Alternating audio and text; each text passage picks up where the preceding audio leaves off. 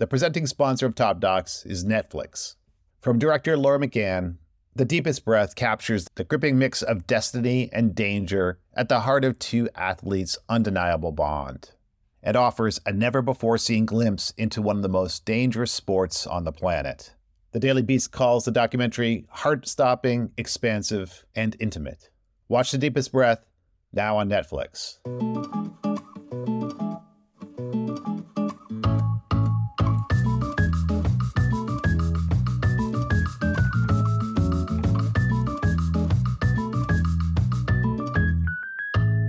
This film is more an experience like a regular movie. And the experience is about the work of a painter who I esteem very much because he's doing something like no other painter is doing. He believes that nothing escapes painting. So he can paint anything the universe, the macrocosm, religion, philosophy, poetry, myth, name it. Everything for him can be painted. And that, if you see what he means by that, is an amazing experience. Hi, I'm Ken Jacobson, and welcome to Top Docs. Today we're talking to Wim Wenders, director of Anselm. Anselm had its world premiere at the 2023 Cannes Film Festival and its North American premiere at the Telluride Film Festival. Wim Wenders is a legendary film director whose films include Wings of Desire, Paris, Texas, his road movie trilogy, as well as numerous documentaries, including Pina about the dancer and choreographer Pina Bausch, which, like Anselm, was shot in 3D. Anselm chronicles the art of German painter and sculptor Anselm Kiefer. It was a real honor and a pleasure to talk to Wim Wenders. I feel like I've grown up with his movies Wings of Desire, Paris, Texas, his earlier road movie trilogy. These films really made a huge impression on me when they came out, and still stand the test of time. As acclaimed as Anselm Kiefer is, I really was not familiar with this artist or his works. So, this documentary was really eye opening and allowed me not just to learn about this artist, but really become immersed in his whole world. His studios themselves are works of art. They're vast, they're fascinating, they incorporate art elements in them, and one of the delights of the film is watching Anselm on his bike or making the rounds through these giant spaces and pulling out these huge canvases, painting on them, using a blowtorch on them, and really just being completely in his element as he's making his art in these incredible spaces. Given the artist and given the environment, it makes total sense that Wim Wenders wanted to shoot this in 3D. The experience of the movie is immersive. I found my interview with Wim Wenders to be immersive and incredibly enjoyable. Anselm is being released by Sideshow and Janus Films and opens in LA in 3D at the Laemmle Glendale. I would also add that Wim Wenders' new fiction film, Perfect Days, from a script written by Wenders and Takuma Takasaki, is Japan's entry for this year's Best International Feature at the Academy Awards. As usual, if you like this interview, please follow us and subscribe wherever you listen to podcasts and tell a friend. Also, please follow us on Instagram at Top Docs Pod and on X or Twitter, also at Top Docs Pod. And now, my conversation with Wim Wenders, director of Anselm.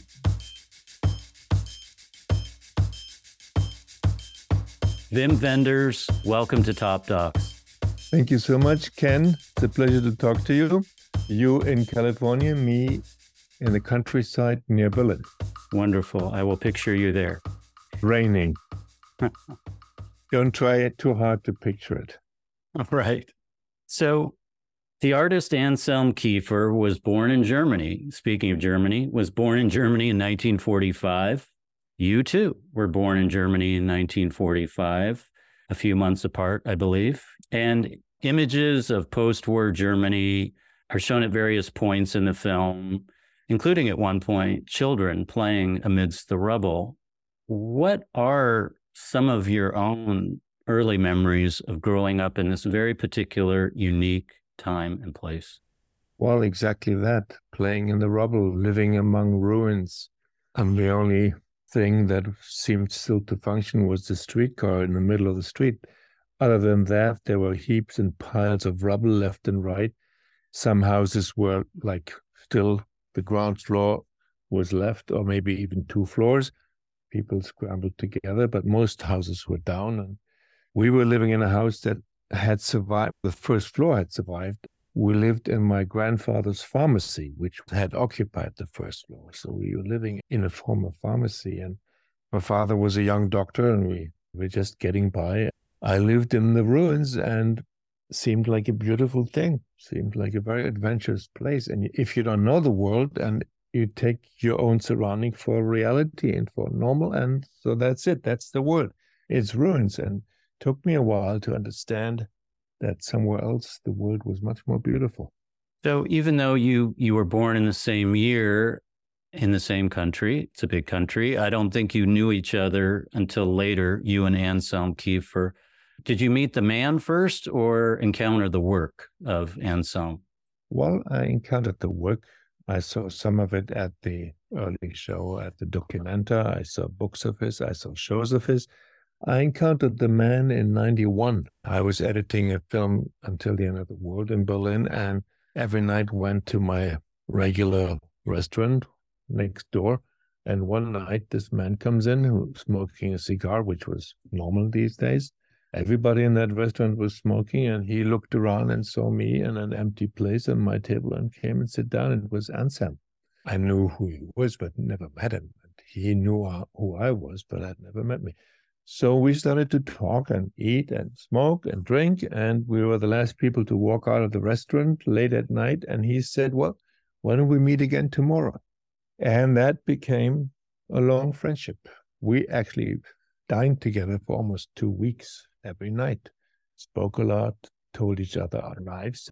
So he knew that I really wanted to be a painter, and I knew that he really wanted to be a filmmaker. So we figured we were born to do something together and decided and shook hands on it, but it got sidetracked for 30 years until we got to start doing it 30 years later. Definitely better late than never. So I'm glad you you both came well, back to the project. I don't know if I would have been able to do it at the time. I had not made any documentary. And uh, Anselm had not started to work out of France. He was still living in Germany. And he moved to the south of France that year. And that's where really his most amazing work started, which is a whole landscape, a whole artscape that he did in the south of France with almost 30, or by now it's more than 30 buildings of artworks and underground structures and an amphitheater and an underground crypta. It's an amazing, adventurous landscape that he filled with his work. He invited me there in 2019 for the first time, and I'd never seen it. And he said, Well, it's about time you see it, Wim. And so I few weeks later, I made it and I visited him there. And visiting Barjac, which is the name of the place, convinced me that after all these years, after all these conversations, let's do something together. It was about time. So when I had seen Barjac for all day long on my own, he had the good sense to leave me alone and not guide me. And after a day, you could use three days to, to see it, but after a day, I had a good impression. And so I'm at night and I said, well, Anselm, it's now or never. Let's do it. So I think that story indicates, you know, an interesting collaboration that you had with Anselm. For one, just what you said about him leaving, inviting you there and then leaving you alone to discover the place and the space yourself. Um, and I feel like this film is not so much about Anselm as it is with Anselm. Yep. Can you describe your collaborative process on the film? It all started with the two of us talking for about a week, six, seven hours a day. We just had a sound recorder running, and I asked him everything I always had wanted to know and to be prepared and to not have to ask him during the film. So we spoke about everything concerning his work. We spoke about mythology. We spoke about the war, post war time in Germany, his youth, his stance against fascism, his love for poetry. Well, we spoke about everything that you can possibly speak about if you want to make a movie about this man. And then I asked him, Well, what do you expect from me? What sort of movie do you think I can possibly make? And he said, Well, I don't want to interfere in any way. I don't actually want to see anything in writing, and I will never come to your editing room. And really, actually, the only thing I would love you to do would be to surprise me in the end. And that's about it. Don't show me anything that you write. Don't tell me what you're shooting. And whatever you want to shoot, just let us know and we make it possible. And other than that, include me out. And that's what we did. And I did surprise him. When he finally saw the film, he sat there for a few minutes to digest it. And then the first thing he said was, Well, you kept your promise. Then you did surprise me. One of the elements of his role in the film, though, is he kind of acts in the film. I don't know if act is the right word, but he's, you know, he's there and clearly there's some direction, there's some choreography of his actions going on. When did you decide that you wanted him to interact with the landscape of the film? Well, it's his landscape, it's his work, it's his studios, it's his creation he appears a few times, not all the times. There's a lot of stuff where he wasn't even present when we shot. And he does what he always does. He's he, I didn't direct him. I didn't tell him to do anything. He did what he would do in his studio, and we followed him sometimes very closely. A few things I did ask him to do because he did them when I visited him. He always rides his bike through his studio because it's too vast to walk it so once he's riding his bike, but as he's always doing it, it didn't feel like I was directing him. He's doing what he's always doing, and we filmed a lot without him. I filmed with his son, who played his own father when he was like 40 years old, and nobody knew him, and he lived as a completely unknown painter in the in the woods. I filmed him as a young man because I felt his youth his childhood was very important for him. So that was sort of a reenactment, even if it was speculation. I wasn't there when he was a child. He told me a lot about his childhood, and I took my liberties of inventing it and of inventing how this young guy already envisioned a life as a painter. So Anselm knew nothing of that. He heard that his son was playing him, and he was very much afraid that his son couldn't act and was very much afraid how well he had done it. We shot, I shot seven times over two and a half years. I came and shot seven times, each time for a week, 10 days, because initially the work seemed so overwhelming and the task so incomprehensible how to get this all this whole thing together and how to give to justice to the vastness of his work. Already in the beginning, I told him, Anselm is not just going to be done in one shoot. I will come back several times. So I shot seven times altogether and over two and a half years and edited the film always in between. So for two and a half years, for more than two and a half years, I was in my editing room where I slowly put it together and each new shoot added a new aspect and slowly the whole image came together. And in the end, I was finally it was felt I had enough stuff to make this movie. Then the last task was to show it to Anselm and see if I had kept my promise. But I survived that as well. Well, it's interesting to hear about your process because it sounds very painterly to me, which is you shoot something, you stand back, you look at it in the editing room, you shoot some more. It feels like the work of a painter almost. Well, I think that's my approach to filmmaking. If you do not thoroughly immerse in your subject, you're doing something wrong. So, to make a film about a painter, it did need a painterly approach. You had to film it like you were making a huge painting about the man and his work. I mean, it's not a biopic. The film is not a portrait of Anselm Kiefer. It's a portrait of his work. It is strictly about the work and the vastness of the work. I needed to become a painter in order to make it from to see his world from inside out and not only like a catalog of his work. I had to make it an experience because his art, more than any other living painter I know, lives on the encounter with it. And it is like nothing else. I mean, like this landscape in the south of France, it's a huge territory. It's some sort of adventure park of art. And then he has his studios. We also filmed a huge exhibition he had at the Doge Palace in Venice, the actual palace. And he had a fantastic exhibition inside. So we covered a lot of territory, and I had to each time really completely immerse into that period of his life in his youth in the time when he was an unknown painter for 15 years. Nobody ever came to see him. No art critic no collector no no galleries nobody knew him for 15 years and he almost already planted the entire thing he was going to create for his entire life. It's already all there. Only nobody saw it. So that film was a huge task and to understand how you can possibly do it and I didn't have any model. I mean, I did see films people had made about painters, but the more I saw, I, I realized there was no, there was nothing I could use. I couldn't use any of the approaches. We had to find our own approach.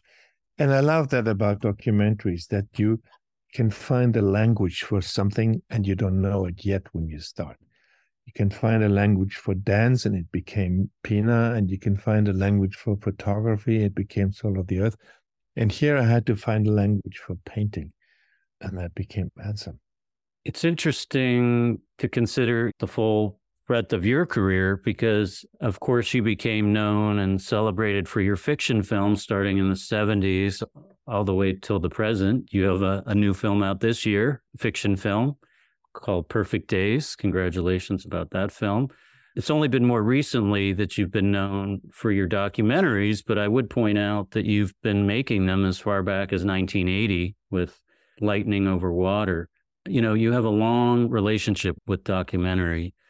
And I'm curious, what does documentary allow you to explore as an artist that excites you the most? Well, it it makes it sound as if I was working on something altogether different when I started making documentaries. But if you look at my fictional work, it is very documentary approach. Kings of the Road is a documentary about the German border in the 70s and the death of theaters, movie theaters in the countryside. A lot of my films have a very documentary approach. Wings of Desire, as outrageous it is as fiction, is the best possible documentary of West Berlin before the fall of the wall. I've always tried to let as much reality come into my fiction as possible.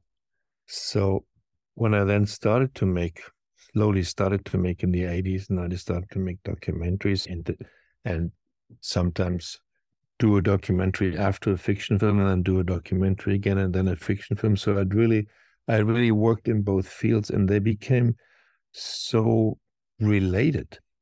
I really thought I was making a a straight document, a music documentary with Buena Vista Social Club, and only in the end, in the editing room, realized, well, I had followed a fairy tale, and the story of these men that I had been fortunate enough to follow in that year was from being sh- shining shoes in the streets of Havana to being superstars in the Beatles at Carnegie Hall. And that is a fairy tale, if ever there was one. So I feel more and more like that division between documentary and fiction is artificial. And I made my fictional films with a lot of documentary desires and, and documentary approaches. And my fictional films, I just said that, like Perfect Days, the one that is out later this year, is a very fictional film about a man who's cleaning toilets, but the way we shot it was really with a documentary approach. We followed this man as if we were making a documentary. I really tried to use documentary methods on my fiction and fictional elements in my documentaries. I love to hear that you mix those two together and that you really don't see a dividing line creatively between the two. They have something else in common. I just crosses my mind. When I started out making fiction and feature films, I only made one kind of movies. I made road movies for a long time. And that in itself is related to the documentary. The road movie is already the only kind of fictional films that you can shoot in chronological order because you have the road and you go, you started one day and you end it at the end, and the road is your screenplay and uh, your storyline. And I was able to make some of these films without a script, truly without a script. Even Wings of Desire and Paris, Texas were largely made without a script. And more and more as I got older, that became impossible. Filmmaking became much more streamlined, and you had to come up with a script, and it had to be doctored for two years before you can make it. And my kind of approach to do films, feature films, fictional films, largely without scripts became undoable. And I turned to documentaries because they allowed me to work the way I love to work. So that's part of the reason why I mix them, why I like to mix them so much. It allowed me to work the way I really like best to work from intuition and to not know where it's going to take you and to not know the ending and certainly not shoot the ending before I shoot the beginning. Documentary has also allowed you to explore 3D. Pina, your great documentary about the dancer and choreographer Pina Bausch, was shot in 3D. So is Anselm. What is it about 3D that you find so captivating and such a great creative tool? I find it an incredible medium to dive into somebody else's work or art. In the case of Pina, it was dance. And in order to approach her very own interpretation of dance, because it has nothing to do with ballet, she called it dance theater and it was an invention of her own. And to enter that highly emotional work, I needed to be in the same realm as her dancers. And their realm is space. Dancers need space, and that's what they do. They work with their bodies in space. And again, I had planned that movie for 30 years, a little bit like with Anselm. And then I never had the courage to do it because I didn't know how to enter that space of the dancers. And I didn't know how to represent Pina's art until 3D came up. And that finally showed me the tools and the language and the medium I could use. And that 3D is a language of its own, a film language of its own, and it's very own medium, even if it's today only used superheroes and animation films. It has a poetic quality and it has a, its own way to take you into another world that is mind blowing and unfortunately only very rarely had the time to show its capacities and its potential. So for me, 3D is the ideal medium to take you into somebody's world and to just put you there and experience it. And you're there so much more as an audience and you experience so much more than you could ever in front of a flat screen. And that's why I love it so much for the documentary. And also, given that space and vastness are such an important part of Anselm's world, these giant studio spaces or landscapes that you've talked about, it seems to lend itself to 3D as well.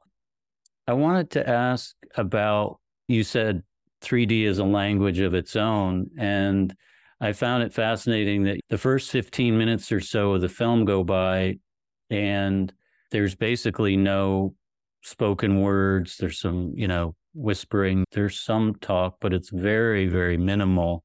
Yet language and words and text are all very important parts of Anselm's work, which comes across in the film. And I was just curious how you approach that because you wanted to clearly give justice to the written word and the spoken word without losing the lyrical visual flow of the film. So, how did you walk that line?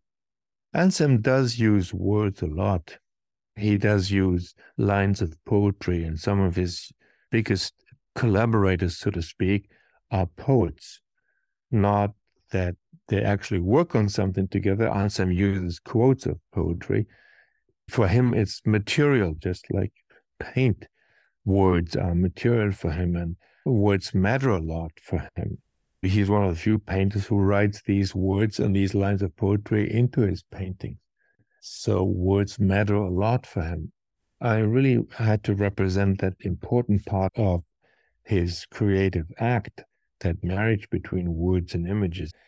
But on the other hand, I didn't want to make a film with talking heads and have people express their opinions and people say something about his art. I thought it could stand for itself and people would just have to be exposed to the work. And the work, yes, it did include words, a lot of words sometimes on a painting. But people should decipher it on their own, I felt. And I didn't want to give any opinions on Anselm Kiefer, certainly not my own. So I do not appear and you don't hear my voice. I really wanted his art to speak for him, for itself. And the audience to just find their way through it and be exposed to it and be in awe of somebody who's who who made such an unbelievable amount of work that it seemed almost inconceivable that one man produced all this. It does. And one of the things that I found myself continually surprised by in the film was how you managed to capture the scale of the work, but also surprised me all, all the while with what I was seeing and how vast it was. So, for instance, shooting in the studio outside Paris, when we see the art and then we see the human form, and I kept going, oh my gosh, the human is so small in the frame. I was expecting it to be much bigger. Yeah, in this case, with his studio space, it was important to see the space first and not have a relation to the human figure and to the painter himself in there. And when he appears, you think, well, how can this be? Is this is he a dwarf? But no, he's a tall man only inside the studio he appears like a tiny little figure. So, and 3D helps you to understand that relation. And the film needed to be sometimes very close to things and the surfaces of his paintings because they're very, very multi layered and he puts objects in front of them. And so the texture of his paintings already needs 3D as something that gives you the transparency and that is doesn't represent his painting like a flat reproduction, but it shows the depth, the depths of time that he's also bringing in, into his work. And 3D has another capacity. Of course, it shows space and all of that, and that is gorgeous, but it makes you see more. And nobody really mentions that if you talk about 3D, that you see more than ever on a screen because the screen is even no longer there and through the screen, but what you see needs a different capacity in your brain as well. And it's obvious that if you see 3D images, regions of your brain are operating that are always turned off when you see a movie because some regions of your brain you only need to differentiate space and it's huge areas of your brain actually that you need to create space in your head because Space only exists if you put it together. If you look at the world with one eye, you don't see space, you see a flat world. In 3D, your brain is working overtime, and parts of your brain and also emotional parts of your brain are active that are otherwise just sleeping in a movie. You do see more. I mean it. You do see more than ever before. And unfortunately, that medium enabling you to see more is has not been used to see art or reality more, but it's been used to see outrageous fiction more. And that is, in my book, a huge scandal of the history of cinema that it has not allowed this language to come to its full potential. You mentioned earlier, you know, about the vast thematic territory that Anselm covers in his work. One of his themes is confronting Germans with their Nazi past and not letting them forget about it or ignore it. And there is a commentator in the film, heard in archival, who says Anselm prodded incessantly at the open wound of German history. What strikes you in Anselm's work about his ability to prod, but also, I think, to get people to think and reflect? Both of us grew up in a country, our childhood, our adolescence, that whole time we spent in school from 7 to 18 or 19. All of that took place in a country that used all their efforts to look forward, to create itself from scratch, because when we were born in 1945, that country did not exist anymore. And then for the next 20, 25 years, tried to recreate itself. And the condition on which it was built was no past. We have no past. There was no past. We don't want to remember that past. All our future lies in the fact that we deny the past or forget about it. And of course, that's understandable. But if you're a young person, if you're a child and then grow up, you realize there's something wrong with it, something very, very wrong. And you cannot have a future without a past. My generation, we did try to decipher that past and have access to it. And okay, maybe you had to jump over that period of fascism, but you still had to represent it. You have to be aware that it happened. And then you are allowed to look into other parts of the German past and reconnect to it, even if the Nazis used a lot of the German past for their own means and abused it. And Anselm's work as a young painter was really to make people aware of that fact that all their life was built on a lie, that we didn't have a past and that they had nothing to do with that past. Anselm's work really for years, for a decade, was 10, 20 years of his life was prodding in that wound and leading Germans to confront their past in order to also find another past behind it that we had forgotten. The whole 19th century, the whole Romanticism, it was buried along with fascism because they had used it largely, abused it largely. And this gets us to the area of myth, which I think is related to history. I think it's Anselm who says in the film myths represent another way of understanding history beyond the simply rational. It seems clearly myth is an area that the two of you share. I think it plays a role in your work. You mentioned your amazing film Wings of Desire and the sequel or the film that is paired with it, Far Away So Close. Even to the extent that wings play a role in Anselm's sculptures and obviously in Wings of Desire. How do you see this overlap or this connection in terms of themes between your own work and Anselm's? I think mythology is the entire um, how should I say, the entire fundus of cinema. Mythology is what all of cinema was built upon. Even filmmakers who didn't study mythology or weren't really much aware of it and just told their stories, you can see that their stories built on the treasure box of myth of the human race became what we then call cinema. And uh, painters rely on mythology Painters rely on mythical characters. Writers do that. I mean, myth is basically almost synonymous with fiction. And in order to use fiction to make people understand our world today, you do have to dive into mythology. Anselm's work really largely is using mythology in order to have people understand where they live and understand the world he borrows a lot from religion and from Jewish mythology, but also from Greek mythology and from Roman myth. They're all based in the same story, so to speak. So, as filmmaker and as painter, you do have material in common, so to speak, and the the raw material of Anselm's work and of mine is mythology. So, the last third of the film or so, or maybe even less, there seemed to be more more use of what I would call dramatic elements or fictional elements. We see a bit more of the young boy, and then we start to see intercutting between the boy and Ans- Anselm. Basically, what I would call, again, for shorthand, the dramatic elements seem to carry not only more screen time, but a bit more emotional weight. And I was wondering if that's something you scripted out or it just evolved in the editing it did evolve in the editing. And the more I shot, the more I realized that Anselm had managed to preserve a lot of childhood in his imagination and in his work and was in touch with his childhood. Mm-hmm. And the more I realized that some of the quality of his work was the fact that he could tap into the imagination of the young boy he was helped me to understand his work much better.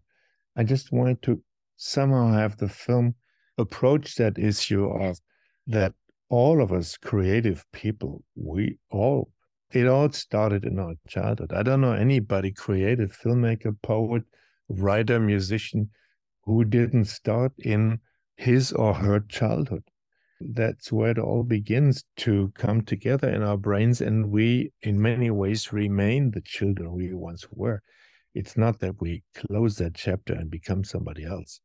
So I wanted to get to that point, and I wanted to open the film to that realm of childhood that we still carry in ourselves, that all of us carry in ourselves, whether or not we know or not, we know a lot about it, but we constantly work with that. We constantly rely on stuff that we carry in ourselves, that we've carried in ourselves as children.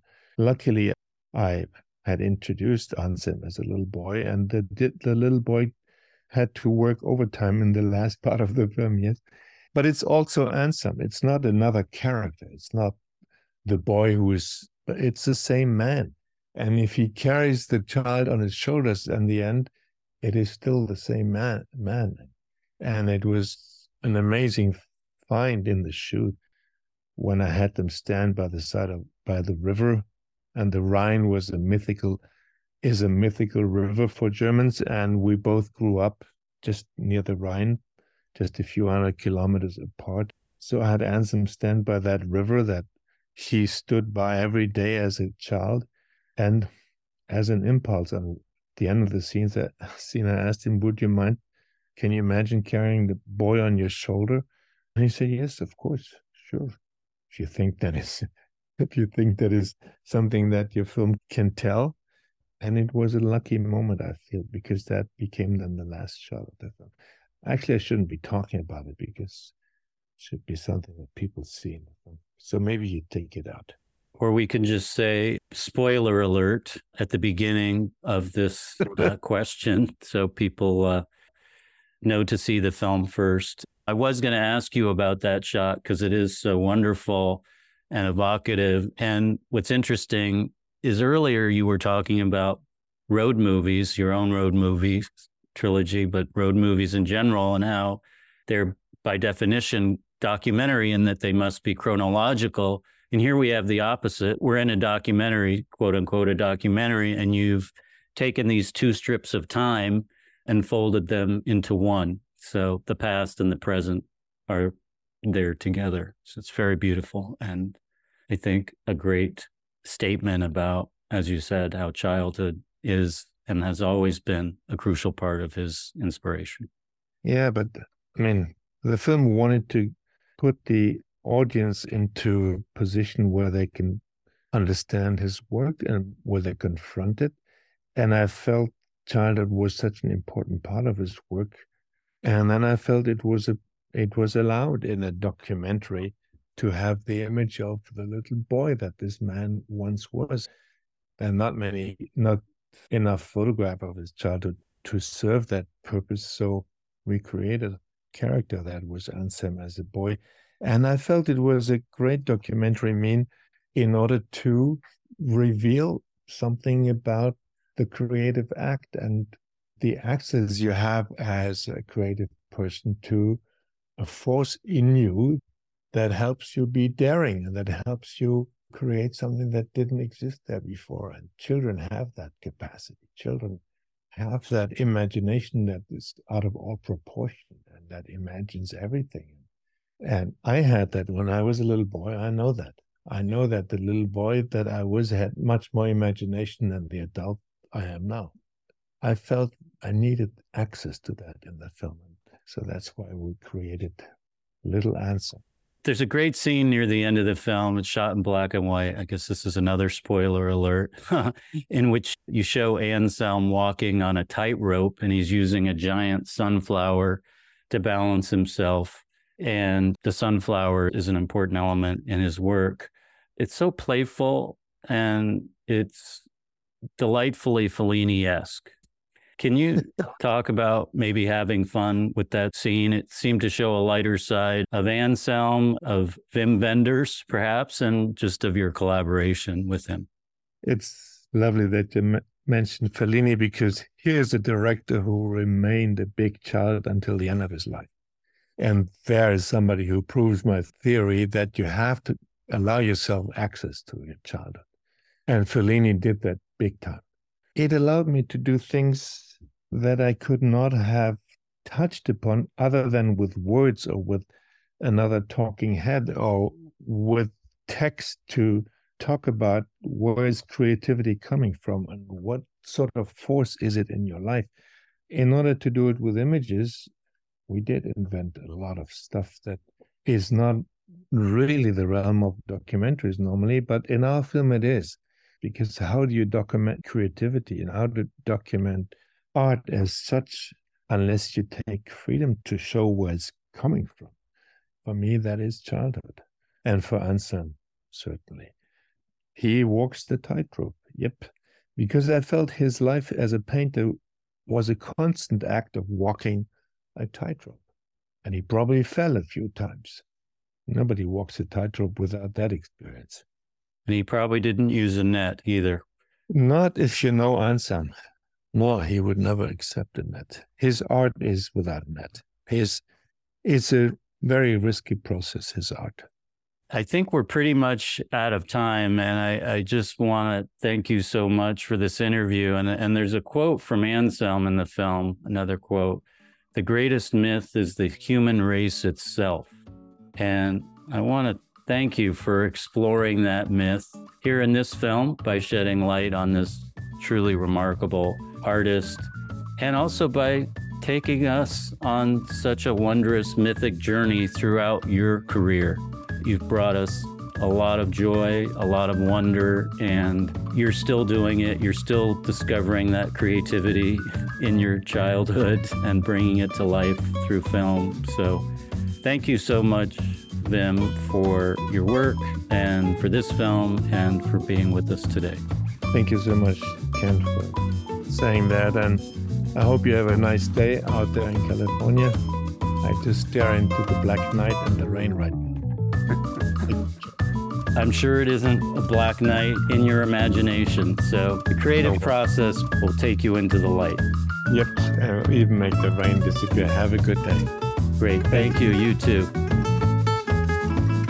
Do you have a hidden gem, a documentary that you think maybe doesn't get the attention that it deserves or has escaped some amount of public attention? The documentary that is a hidden gem in my book is a film by a young woman called Sonia Kennebeck.